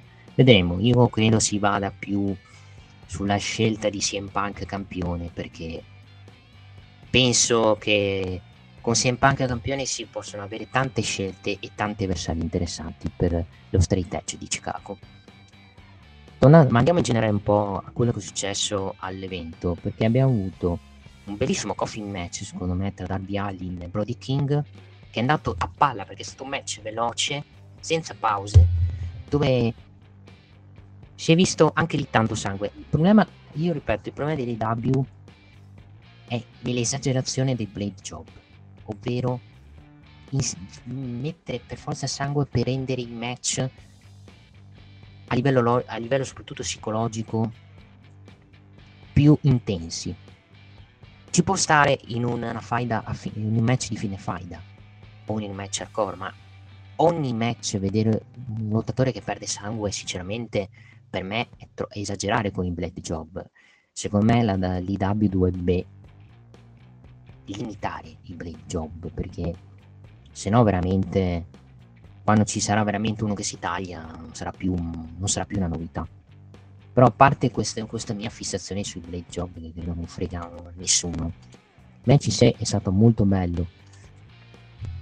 Siamo a livello, se mi chiedete se il match della serata, se la gioca col main event. Il match è molto veloce, perché questo match, questo coffee match mi è piaciuto di più rispetto agli altri coffee match che andato, sono andati veloci, non si sono mai fermati e ci sono stati anche dei running molto interessanti, tra cui Sting che con la mazza da baseball va a salvare Darby Allin dall'attacco della House Black, ovvero Buddy Matthews e Malek Black. Poi interessante il fatto che Sting, Malek Black non ha tentato di attaccare Sting. Vediamo cosa faranno, magari questo segno molto probabilmente il segno che si avrà con Sting contro Malik Black per, per l'All non penso vedremo Sting versione Hill anche perché Sting nel 2022 Hill direi basta e avanza e abbiamo già fatto troppo con Sting versione Hill quindi evitiamo di vedere un'altra versione Sting cattiva perché sinceramente poi non vorrei vedere anche perché Sting nel 2022 in il non so quanto potrebbe funzionare, quanto potrebbe fastidiare. C'è il rischio magari che il pubblico, se faccio l'esempio, Sting va in faida con Darby Allin, con Sting Hill, c'è rischio veramente che il pubblico si ribelli a questa scelta, vada a odiare Darby Allin e a tifare Sting. Quindi io spero che l'AW non faccia questa scelta di girare il Sting, ma penso non si vada a questa scelta, penso più si vada a un six-man tag team match per, per All Out, se vogliamo una scelta logica, ovvero House of Black contro Sting, Malek Black e anche Miro, che ha avuto anche l'interferenza nel suo discorso da Dio da parte di Julia Hart con Miro che praticamente ha detto tu non mi interrompi e, non mi, e, non, e io nel post non c'entro praticamente il succo del discorso di quello che ha detto Miro.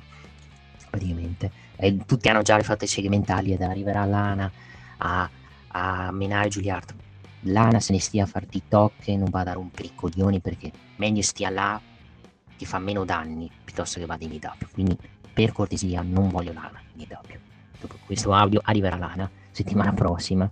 Molto molto probabilmente la fazione Gobenare contro Lucia Bronze, anche questo è stato un buon match, non a livelli del coffee match che ho visto prima.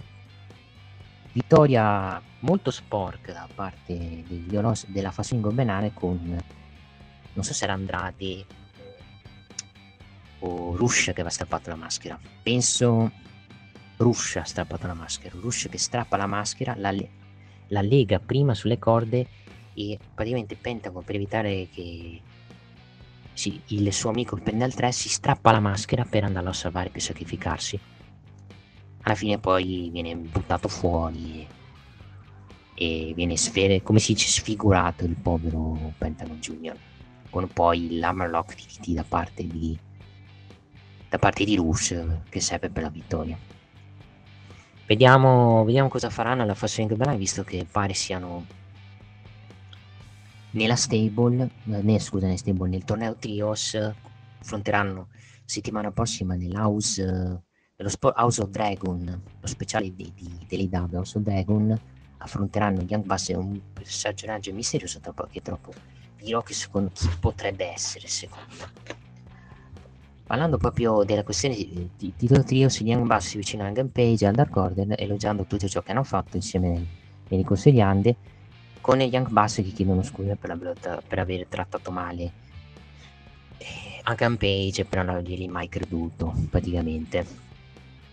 E quindi propon- Young Bucks quindi propongono di allearsi di allearsi per il torneo Trios ovvero Page e Young Bucks. Page è grato ma rifiuta la proposta perché è impegnato a seguire Dark Order nel torneo e quindi a guardargli le spalle. Io sento puzza secondo me che Page alla fine c'entri perché far tornare Omega settimana prossima un pochetto a cazzo in uno special così mi fa un pochetto storcere il naso però tutto può succedere. Luciasaurus contro Antonieri ingiudicabile squash di Luciasaurus che distrugge Antonieri Christian Cage poi appare sul terreno da parte di Jacob Boy che gli appare alle spalle e Jacob Boy tenta poi di minarlo. Christian Cage che viene bloccato ovviamente dai security. Vediamo poi come andrà avanti a, Dan- a Rampage e via dicendo. Miro in un promo continuato a dice di non essere sicuro riguardo se accettare l'invito dell'House of Black, si avvicina a Giulia Radi a consigliare di accettare Miro.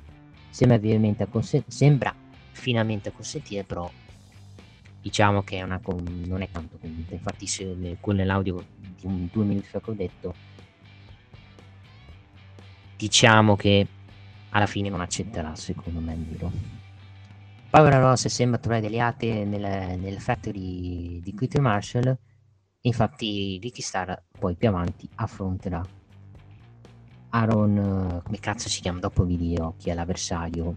Aaron Solo, Aaron Solo l'avversario. Arriva poi su ring Jay Little, Santa Singh, ci sono Dante, quest'ultimo prende la parola e si vanta di aver fatto fuori Wardler e per questo Little chiede un altro match per titolo TNT. Il Big Man non si fa pregare ed è accompagnato dagli FTR e si appresta a salire sul muro per far partire rissa. Infatti poi il segmento si conclude con i tre, ovvero Wardlow e gli FTR con le cinture alzate. Vediamo cosa faranno. Sinceramente però, vediamo. La Jericho per selezionare B6 si dice pronta a fronteggiare la vittoria di Kissinger nel main event, intanto Dene Garcia si vanta della vittoria su Brian mentre Nana Jay continua a surcare a cazzo gente. Vabbè, sinceramente sta roba di Anna Jay sclerata che ammazza innocenti, che tenta di surcare innocenti, non è che mi attira tantissimo.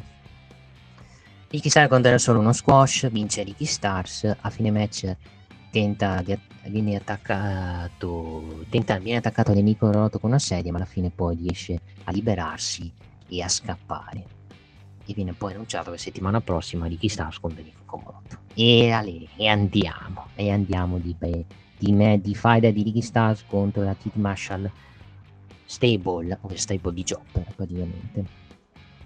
Steve Anthony interrompe Billy Gunn e, e, dà i consigli ai suoi figli, cercando di reclutare il bambino non la prende bene. Steve esce di cena ed entra da Nausea che annuncia al Cram di avere un match contro di loro a Rampage.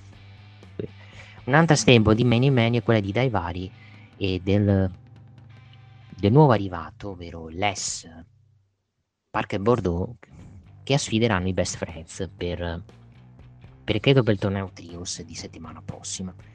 Andiamo al match da Jade Alimentus Rain. Sufficiente, niente di che come match. Fatto onesto come match. Non un capolavoro. Alla fine vince Jade Cargi con, con la Pump Kick. Il Pump Kick si chiama la finish. Che è la finish anche che aveva Bad Finish in WWE. Alla fine poi Jade Cargill eh, dopo aver festeggiato la vittoria, ovvero il 36-0, viene interrotta da Atena che l'attacca alle spalle e gli lancia la sfida per il titolo TBS. Vedremo se sarà settimana prossima, penso molto probabilmente sarà ad All Out, dove tutti dicono che Atena dovrebbe vincere il titolo, quindi interrompere la streak di Jerry Cargill. Diciamo che come è stata proposta Atena ho sempre detto, dopo che sei sparito due o tre settimane, non è che mi abbia convinto tanto l'Atena di queste ultime due o tre settimane. Spero che nelle prossime due o tre settimane con il promo, con il package eccetera eccetera possono convincermi nella scelta di Atena campionessa TBS. Uh, eh, andiamo poi al, uh, backstage, c'è Thunder e Tony Storm che parlano di backstage, si dicono che avete rotte cose per il titolo e si dicono pronti a combattere, poi annunciato anche che la povera Krista si è fatta male. Povera Krista, verrebbe da dire. Cioè, veramente, la Christian Tender veramente è sfortunata e ha purtroppo il corpo di plastica perché appena torna si fa male ginocchio, si fa male crociato, cioè purtroppo mi sa che a forza di infortuni Tony Khan non gli darà più fiducia perché comunque è una persona, è una persona dall'infortunio facile. E mi dispiace per lei che comunque ha un gran talento, è molto brava sul ring potrebbe avere potrebbe insomma trascinare la divisione femminile però se continua a avere tutti questi infortuni la vedo molto difficile Main Joe Mossi contro Chris Jericho, ho già detto, molto violento come match, con uh, sediate, Are Carrana, uh, tentativo di Wars Jericho, inter- di interferenza non è che ce ne sono state tantissime. Allora, durante il match non ce ne sono state, ce ne sono state dopo. In generale il match mi è piaciuto, è stato anche molto violento, io ripeto, il sangue ci sta in questo match, però spalmarlo da ogni match inizio anche a rompermi un po' le palle, sinceramente. Vorrei evitare che in ogni match AW ci sia il sangue di qua, di là, di su, di giù. Quindi evitiamo di ripetere le stesse cose, evitiamo soprattutto che in ogni match AW hardcore deve essere sempre sangue, perché sennò veramente poi si perde il valore dello street fight e, e soprattutto del match duro diciamo che se devi fare, devi fare devi proporre sangue lo proponi in un match molto violento questo secondo me non era, era un match normale da quello che so ci sta anche per quello che ha fatto Jericho però poi proponmelo anche su. Anzi voglio, voglio, girare un po' la frittata ci sta nel coffin match in questo match che singolo potevi secondo me evitarlo assolutamente. Quindi cambia un po' la mia opinione perché sinceramente io ripeto sangue ci sta in uno o due match però se diventa costante ogni settimana io inizio anche a, a, a, inizia a darmi anche un po' fastidio. Credo che le W dovrebbe leggermente eccedere col sangue secondo me. Dovrebbe eccedere leggermente col sangue perché poi si va troppo si esagera troppo secondo me con il blade job va bene. Questo è stato Dynamite. Perché Dynamite Quick Lake, puntata bella, special bello, secondo Quake by the Lake si chiama, pronunciato anche male, special buono secondo me, non ai livelli di special che hanno fatto in passato, però comunque hai avuto un buon coffee match, un buon main event, secondo non è stato niente brutto, il ritorno di CM Punk ragazzi, è tornato CM Punk e si va di sfida, unificazione match che sarà molto figa e i bracket per che cassa poi vi dirà qual è il bracket per il titolo Trios, adesso vi dico anch'io praticamente. Allora, mi sembra che il primo match, uno dei match annunciati è il eh, Rush Andrade e Dragon Lee contro Ino Bass e parte misterioso che penso sarà o Page o Omega molto probabilmente. Il resto abbiamo eh, il resto ve lo dirà Cast poi nella registrazione di, del podcast della Video Wrestling. Questa è Dynamite. Direi che ho detto tutto di questa puntata. Tra poco parlerò di quello che è successo a Rampage. Perché Rampage comunque parlerà Brian del, di quello che è successo. Anzi, l'ultima cosa, prima di parlare di Rampage, complimenti a Sky, perché Sky dal 24 agosto, dal 24 agosto trasmetterà in live Dynamite e due giorni dopo Rampage in live. Complimenti a Sky e finalmente, finalmente abbiamo l'EW in concomitanza e non con un ritardo di 3-4 giorni. Brava da Sky, brava Sky e viva il. E adesso, tra 10 secondi, parliamo di, di Rampage. E adesso siamo qui per parlare di Rampage. Sinceramente come episodio è stato un episodio incentrato molto sulla stable di Ayar Davari, con Ayar Davari che ammessi membro, ammesso membro della sua stable un certo Parker Bordeaux che ha scosciato in 15 eh, secondi, 15-20 secondi la povera Sonic Kiss. E poi, e poi ne parleremo un po' della questione Sonic Kiss perché vorrei capire perché presentarla prima come una Jobber e poi farla diventare alleata di questa stable. Ma ma lascio perdere diciamo questa discussione. Poi c'è stata una difesa titolata del Missed Tag Team Championship della AAA, ovvero Semi Guevara e Conti che battono Dante Marti e Sky Blue. Match direi onesto come, come match.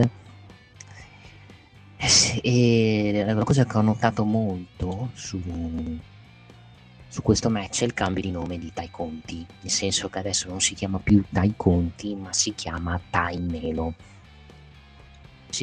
Melo diciamo è un cognome molto molto brasiliano lo ha, lo lo stesso Arthur praticamente quindi secondo me hanno, hanno deciso anche di, di cambiargli il, cognome per rendere un personaggio esclusivo dell'IW e se per caso io, la, la signora Taina Conti dovesse andare ritor- andare ritornare in WWE perché magari scazza contorno in campo quindi me hanno preso questa scelta di cambiare il cognome Match in scena niente di che, vittoria di Semi Guevara ai conti contro Dante Marti Sky Blue, che sono fidanzate anche nella vita privata.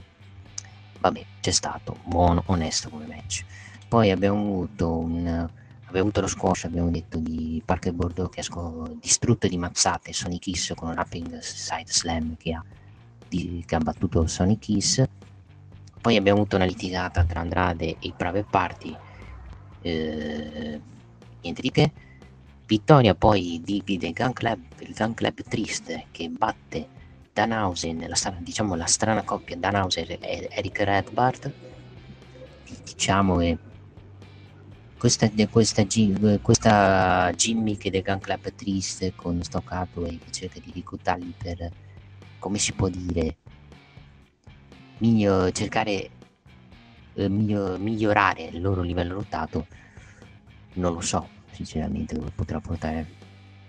Infatti Baby dice che a due che hanno lottato male devono migliorare avranno una quota Diamond mentre i due vanno via prendono il biglietto da visita di Stock Hathaway quindi sì, io non escludo che Billy Gunn venga cacciato a calci in culo dai due figli e si alleano con Stock Hathaway però ripeto però la cosa che non vorrei che si andasse nell'esagerazione è di fare una stable con tante persone con tanti clienti adesso Marco Bivens perché già abbiamo Jed Cargill, abbiamo Kiera Hogan, abbiamo Ethan Page, se metti anche il Gun Club e ne metti altri 2-3 veramente diventa l'NWO 2.0 nell'epoca della WCW 2000 quindi secondo me devono stare molto attenti non devono esagerare come i membri della stable.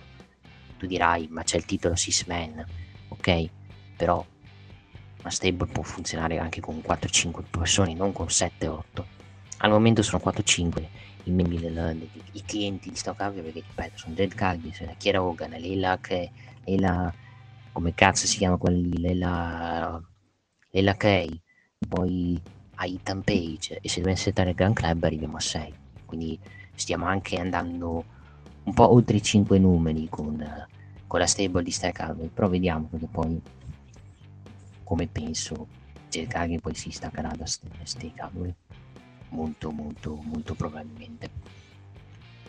E infine il main event che ha visto la vittoria di Orange Cassidy su Aria Davai match sinceramente da Rampage.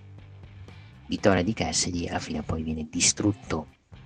Cioè eh, Parker Bordeaux praticamente prima distrugge i due membri dei Best Friends e poi nel momento del faccia a faccia tra Orange Cassidy e Parker Bordeaux Orange Cassidy si becca il torneo di Sonic Cossi così a minchia ma che gira il e si schiera con la stable di Aira Davari un dei tornei più cazzo di cane sinceramente secondo me. Anche perché che cazzo c'entra? Sonic, Sonic Kiss con questi qua. Ditemi voi io non seguo Dark magari hanno spiegato qualcosa a Dark o Dark Revolution però sinceramente questo turno mi è sembrato abbastanza cane ah una cosa che ho dimenticato al promo iniziale con uh, Brian Danielson e Daniel Garcia in vista del tuo al Three Falls match con Brian che dice a Tony Schiavoni che, non è, che in quel match dove ha perso non era al 100% ma anche se non è, non è lui deve vivere al 100% e aggiunge che niente lo fa sentire più vivo di lottare che non smetterà mai. E di certo la sua carriera non si concluderà settimana prossima. Garcia arriva e dice che Brian è il suo eroe preferito e sarà dura per lui porre fine alla sua carriera. E mercoledì eh, gli, diciamo, mostrerà che sarà il miglior wrestler di tutti i tempi Gli risponde dicendo che ama la violenza e, e, che Garcia deve scegliere se essere il miglior sport del tempo di tutti i tempi o il miglior wrestler di tutti i tempi. E questo si conclude praticamente il promo. Penso che mercoledì comunque penso che vinca Brian Dennison con Garcia che magari fa bella figura un bel 2 a 1 e poi si va magari di perché credo si stia andando più sulla strada di Brian Dennison contro la stable di Jericho, quindi contro il capo Chris Jericho, anche per far fare qualcosa a Jericho da out, perché Jericho ha perso contro John Mosley, penso per tenerlo impegnato in un grande match gli metteranno un Brian Dennison. E in passato non so quante volte si sono affrontati due, forse due o tre, in per view credo sarà la prima volta e sarà molto molto interessante, se anche questo Jericho, un Jericho in forma, un Jericho soprattutto che quando gli dai l'avversario giusto ti fa la sua porca figura. Questo palo di questo Jericho, se era il Jericho passato faceva figura con tutti, perché era comunque un fenomeno sul ring. Il Jericho con quello vecchio di 40-45 anni che aveva panza, che adesso un po' l'ha smaltita per, per il fatto che lui ha avuto problemi respiratori dovuti al Covid, mi, non mi sta dispiacendo. Sicuramente potrà fare una porca figura contro Bene adesso. Bene, questo è Dynamite, sì Dynamite, questo è Rampage, un buonissimo show. Il main event, eh, lasciamo perdere, un main event che, che, ci sta benissimo anche in una puntata di Dark. E, e niente, diamo un 6 a questo, questo Rampage, settimana prossima c'è questo House of Dragon con eh, l'inizio del torneo Six che dovrebbe portare poi alla finale il 4 di settembre ad All Out. Ringraziamo Nick eh, per aver espresso per l'ennesima volta la sua opinione. 20 secondi di pausa e poi andremo ad analizzare l'ultimo show della settimana, ovvero sia WWE Friday Night SmackDown. Oh, oh, oh, che ridere! Bello, bello! WineLivery.com Vini, birre, drink a casa tua subito, consegna in 30 minuti alla temperatura ideale direttamente dal produttore, così risparmi. WineLivery.com e rieccoci qua per parlare di quanto accaduto nella puntata di SmackDown del 12 agosto 2022. Puntata di SmackDown che si è aperta con il torneo valido per i titoli di coppia femminili WWE. Abbiamo avuto Raquel Rodriguez e Alia contro Shotzi e Xiali. match normalissimo, match da show televisivo. Vittoria da parte delle due face che quindi continuano il loro tragitto verso la gloria, ovvero sì, i titoli di coppia femminili WWE. Ci spostiamo nel backstage dove vediamo l'uomo che ha fatto discutere settimana scorsa, parliamo di Carrion Cross, il quale afferma di aver aspettato il momento giusto per colpire Roman Reigns e Drew McIntyre, l'ex campione di NXT, poi fa vedere di aver messo nuovamente nel suo mirino lo scozzese. Un McIntyre che poi si presenta all'interno dell'arena e naturalmente attacca verbalmente sia Roman Reigns che Carrion Cross. Alla fine a scendere la rampa è la manager dell'ex eh, atleta di Impact Wrestling, ovvero sia Scarlett. Eh, Drew è distratto e approfittarne ci pensano i due Usos che eh, con un po' di fatica riescono a schiantare l'ex WWE Champion con eh, la loro 1D e poi spostano la, la loro attenzione su Scarlett. Passiamo al backstage dove troviamo Shinsuke Nakamura che invita Gunther a farsi sotto nel main event di stasera. Andiamo ancora una volta nel backstage dove troviamo Sami Zayn a provare nuovamente eh, ad entrare al camerino di Roman Reigns. Ad accoglierlo però ci sono nuovamente gli Usos. Semi prova a scusarsi per settimana scorsa, ma non fa in tempo a finire la frase che i due Usos vengono assaliti da Drew McIntyre. Nel frattempo, parlando sempre di assalti, i Viking Raiders vengono attaccati da Kofi Kingston armato di mazza da Kendo. Sebbene l'esito dell'assalto sembrasse pendere da parte del membro del New Day, i due viking, grazie ai loro scudi, rispediscono al mittente l'assalto e chiudono in bellezza con uno splash di Ivar dalla barricata. Passiamo all'altro debutto Passiamo all'altro debutto di questa settimana perché Triple H si sta prendendo gusto col ripompamento del eh, mid card del main roster. E questa settimana, oltre a Dexter Loomis, ci siamo trovati il ritorno degli Itro. Un ritorno che però secondo me non ha lo stesso appeal dello synth precedente. Vuoi perché soprattutto manca il leader carismatico della Sable, ovvero sia Isaiah Swerve Scott, vuoi anche perché eh, i tre lottatori di Massi sono tutti da vedere, ok? Asciante T. Adonis non è malaccio sul ring, però Top Doll e B-Fab eh, sono ancora acerbi sotto diversi punti di vista.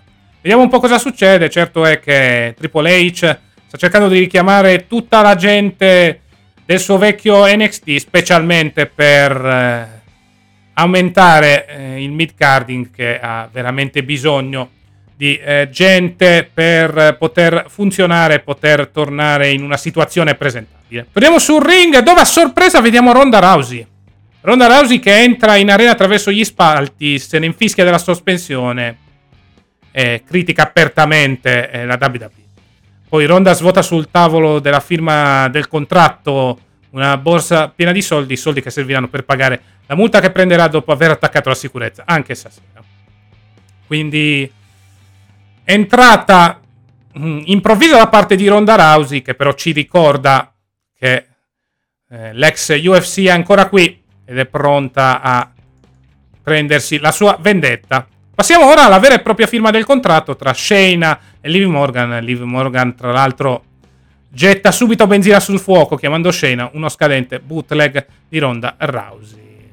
A un certo punto parte la rissa tra le due. Shayna sembra avere il pieno controllo, ma viene beffata da un bulldog eh, della rivale che la fa finire direttamente sul tavolo del contratto. Quindi inizia a tutti gli effetti la costruzione per Clash at the Castle del match tra eh, Shayna e Liv Morgan, ma soprattutto eh, nell'ombra viaggia la figura di Ronda Rousey che proprio non ne vuole sapere di mollare l'osso e soprattutto mollare la, l'amata cintura che ha conquistato in quel di WrestleMania. Usos contro Drew McIntyre e Madcap Moss, match abbastanza buono per i limiti televisivi, vittoria da parte di Drew McIntyre e Moss con i due face che continuano il loro periodo in stato di grazia. Drew soprattutto è accerchiato perché ha la Bloodline da una parte e Carrion Cross dall'altra. Backstage, servizio fotografico della Maximum Mail Model che viene interrotto dai Los Lotarios. LA Knight, eh, ovvero sia Max Dupri, cerca di interrompere il tutto, ma eh, Garza e Carriglio tentano l'approccio con la sorella di Dupli, ovvero sia la cara vecchia Maxine che sembra non disdegnare gli approcci da parte dei Los Lotarios.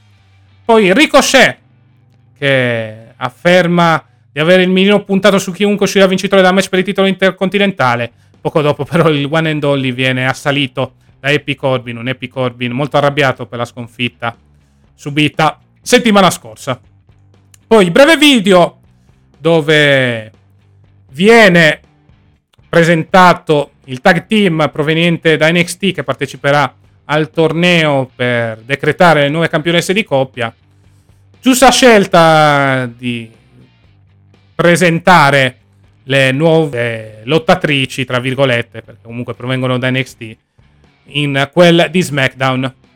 Titolo intercontinentale, quindi siamo già nel main event. Shinsuke Nakamura contro Gunter. Vittoria da parte di Gunter, un bel match, se ne sono date di eh, santa ragione. D'altronde da una parte abbiamo il King of Strong Style e dall'altra abbiamo il Ring General, quindi botte su botte su botte. Vittoria da parte di Gunter che così consolida il eh, suo dominio all'interno di eh, Friday Night SmackDown e soprattutto all'interno della lotta riguardante il titolo intercontinentale, cintura che tiene ben salda alla vita. Va bene, io ho detto tutto riguardo a SmackDown, andiamo con l'ultimo segmento raccontato dal buon Nick91. Sempre da Nick91 si parla di SmackDown, puntata di SmackDown che si è aperta con il torneo femminile, secondo match del primo round del torneo femminile, ovvero Raquel Rodriguez e Alia che battono eh, il team strano formato da Sia Lee e Shotzi. Sinceramente come match è, è, è, poco giudicabile perché comunque abbiamo avuto anche le, inter- le interazioni pubblicitarie. Diciamo che queste lottatrici, a parte Raquel Rodriguez, il fatto che abbiano avuto più di 5 minuti di spazio è un miracolo quello di Steve Triple H il resto a livello lottato è stato non è stato niente di che. Sappiamo che Alia non è un fenomeno sul ring però quel poco che ha fatto comunque l'ha fatto decentemente.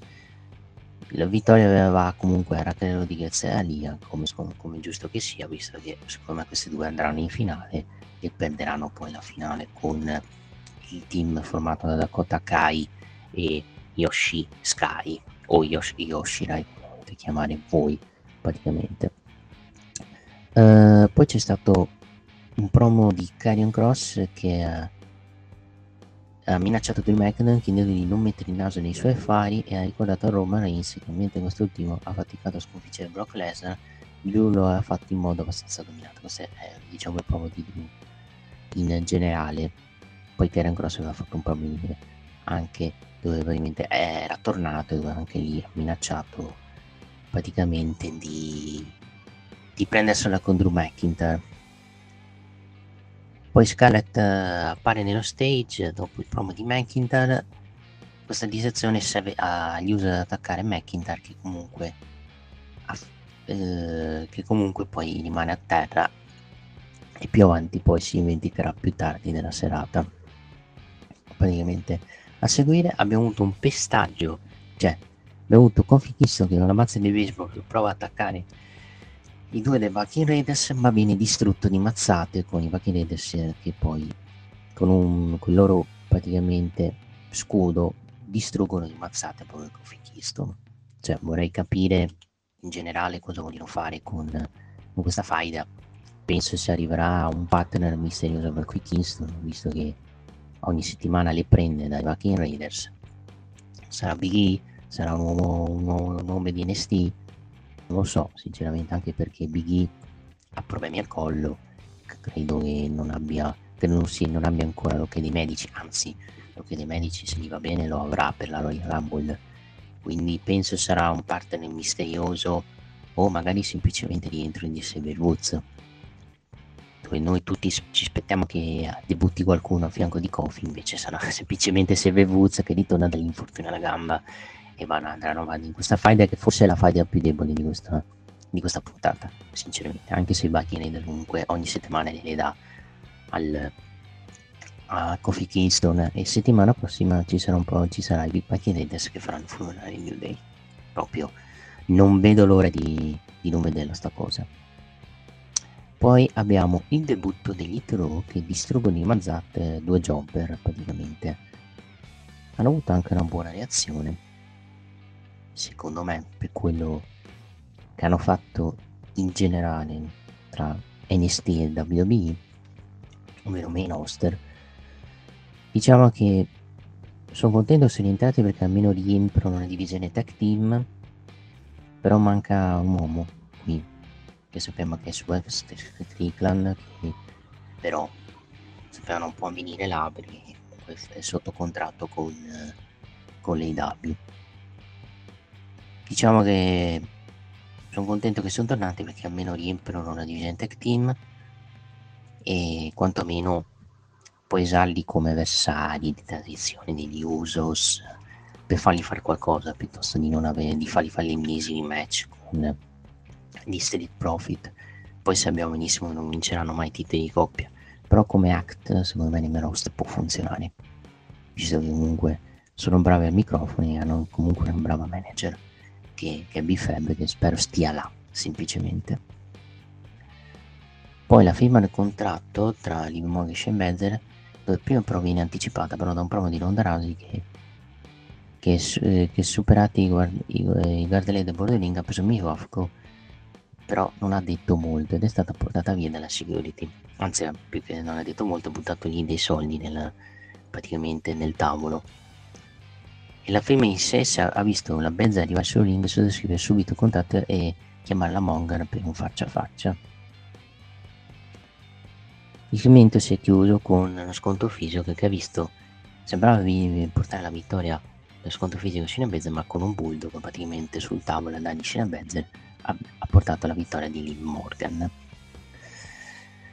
boh, interessante come abbiano anche suggerito una cosa tra Ronda Rousey, Shayna Baszler e Shayna Baszler che diciamo si lamentava di quello che sta facendo Ronda Rousey eh, del fatto che è, interven- è andata nella, praticamente sul ring per far casino, con Shayna Baszler non l'ha presa bene.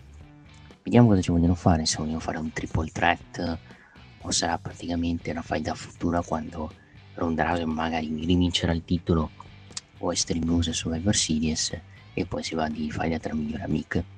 Comunque il semino, i semini stanno mettendo per la fight tra Ronda, Ronda Rousey e Baszler. Interessante vedere chi sarà la face e chi sarà Lil. Per quello quello, quello, quello è vero il dilemma. Praticamente. Uh, poi abbiamo visto dopo un attacco di McIntyre in besteggia danni degli Usos.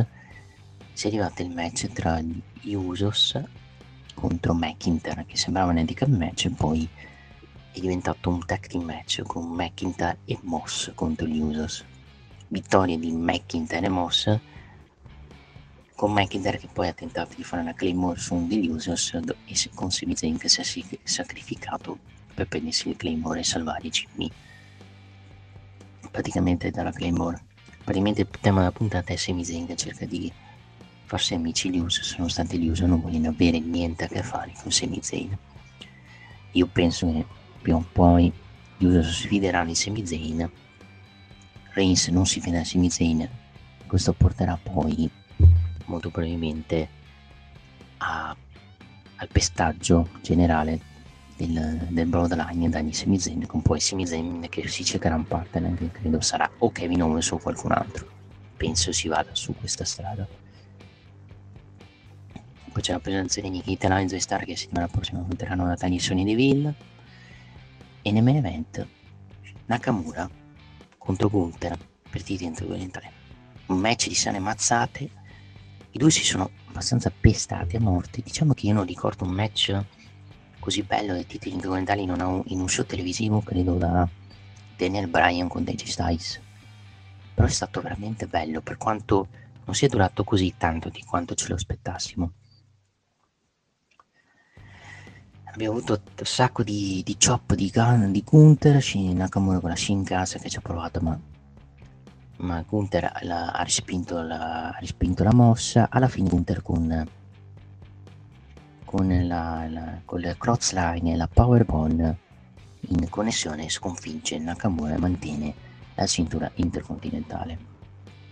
Finalmente stanno rendendo importanti queste cinture già con i degli Stati Uniti hanno fatto quel promo per rendere per pompare quella cintura anche a SmackDown stanno pompando l'altra cintura che è quella intercontinentale e verrebbe da dire finalmente perché se non hai un campione mondiale almeno pompa le tue, tue cinture secondarie che servirebbero quantomeno per dare interesse allo show quando non c'è il campione mondiale.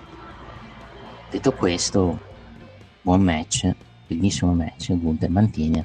Adesso vediamo chi affronterà Gunther perché l'unico avversario che mi viene in mente secondo me è Sheamus per fare magari un derby Germania contro Irlanda e lì Sheamus sarebbe tifato la domanda è chi faresti vincere là io farei vincere Kim Gunther per solidificare il suo regno. Perché far vincere Sheamus eh, vorrebbe dire fare tornare indietro le aspettative il, il povero Gunther, visto che con la gestione Vince, che comunque è stato gestito bene, leggevo delle notizie, sembrava pare che Vince volesse distruggerlo, depusciarlo. Poi questa cosa non è successa perché poi Vince sappiamo tutti che ha avuto i problemi che ha avuto e con la gestione tipo lei comunque lo stanno stiamo rivedendo il Gunther quello di NST UK che che quantomeno è positivo perché lo rendi forte, lo rendi strong lo rendi usabile per magari quando avrà un push per il titolo mondiale, che secondo me giustamente se lo merita per me. Però vediamo se poi della stessa idea a Triple H.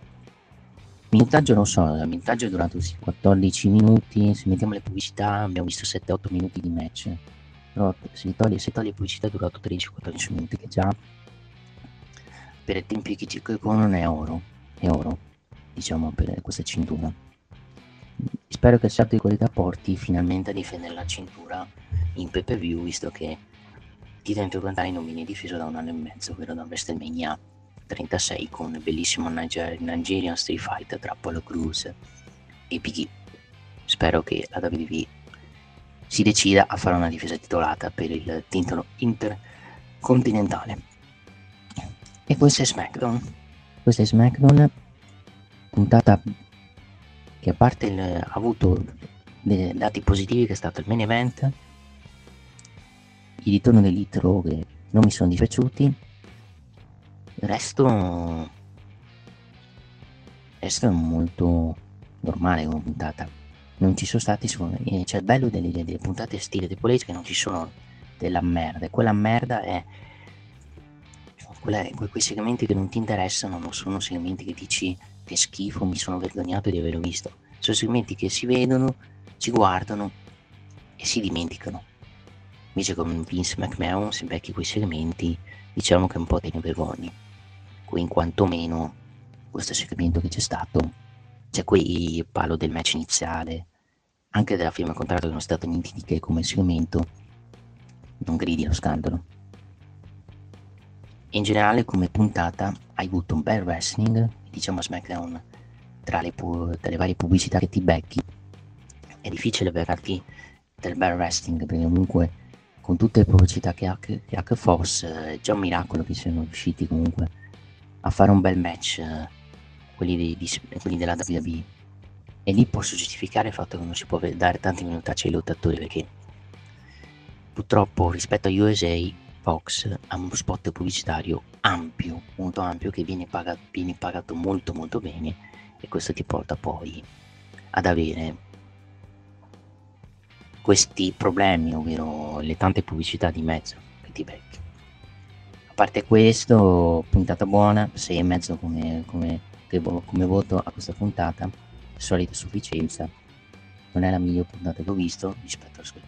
Diciamo che è migliore della scorsa settimana però non, non grido al miracolo, non grido a top puntata, quindi come giusto che sia.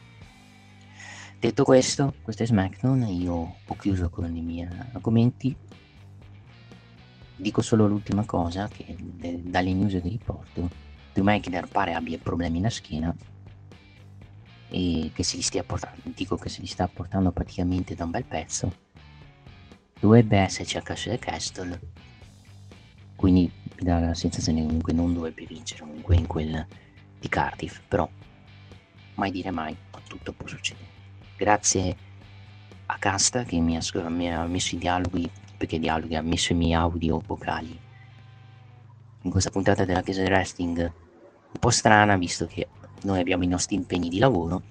Settimana prossima ci sentiamo senza vocali, in live, tranquillamente, in live su YouTube, registrato, in, no, in live, precisiamo, tra virgolette in live, in registrato su YouTube però, senza registrato vocale. Grazie a tutti, ci vediamo alla prossima. Ciao. Ringraziamo Nick per averci dato la sua ultima opinione di eh, questa sera riguardante Friday Night SmackDown. Eh, finiamo qui la puntata del podcast. È stata una puntata particolare dove, come avete sentito, ho dato prima io la mia opinione, poi Nick. Settimana prossima dovremo tornare alla normalità. Eh, non perdetevi, tra l'altro, i prossimi appuntamenti di The Click perché è ripartita la Serie A. Eh, continueremo con il gaming e poi ripartiranno anche Formula 1 e MotoGP. Quindi io ero Cassa, ringrazio Nick per avermi dato una mano con i suoi vocali. Noi col podcast ci vediamo alla prossima perché siamo vicini